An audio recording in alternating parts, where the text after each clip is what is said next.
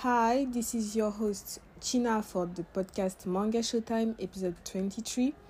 For those who are listening for the first time, this podcast invites people to talk about manga through challenges. And today we have a special guest with us. Her name is Gabi and she's really famous on social media. Hi, this is Gabi. And her challenge this week is to tell us within three or four minutes the reasons of why JoJo's Bizarre Adventure is her favorite manga. Before we start, I wanted to thank our sponsor of the day, which is none other than Wakanim, who's a uh, website where you can watch anime.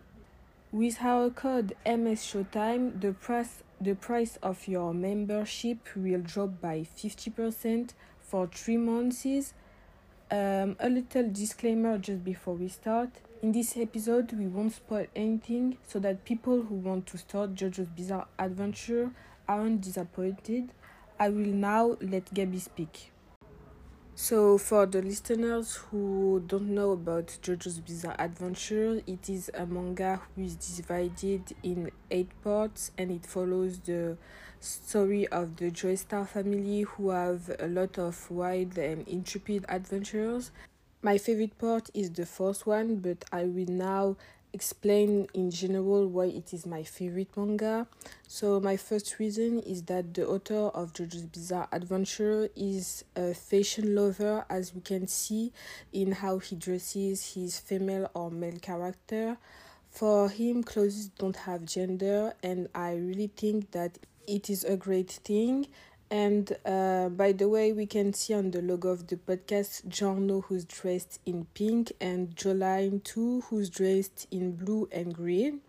They are one of my favorite characters of the show, so I wanted to mention them.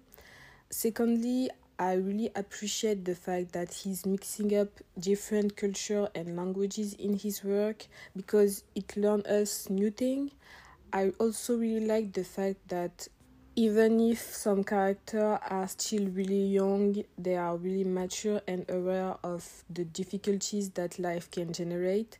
They also have big dreams and even in the hardest moments succeed to pick themselves up again and again. So I think that the character really speak to me because we can identify ourselves in them and thirdly, I would say that I love the color palette that the author have chosen on his work, not only for the character but also for the design of his books.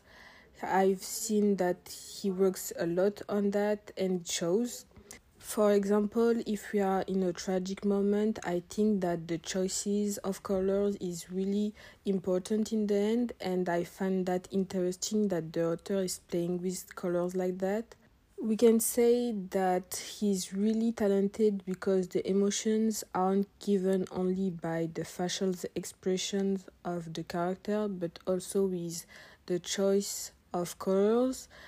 Um, people will really think that I only love JoJo's Bizarre Adventure for the visual side of it, but I wanted to give visual reasons of why I like it because the thing that we first see with our eyes when we want to buy or read something is the design or the color of it.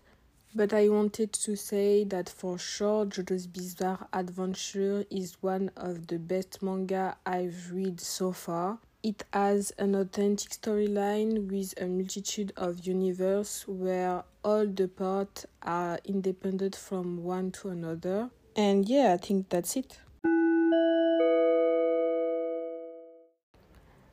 Time's up. Okay, okay, so we can totally agree with the fact that uh, she succeeds today's challenge. Uh, I agree with all the things she has said, and I hope it will motivate you guys to watch JoJo's Bizarre Adventure.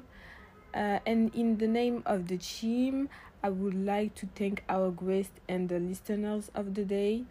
Don't forget to subscribe to our channel and to turn on the ring bell to receive a notification when an episode is out. As always, you can follow us on our social media who are written in the description bar. On this note, I will see you guys next week for another challenge in our podcast Manga Showtime. Bye bye.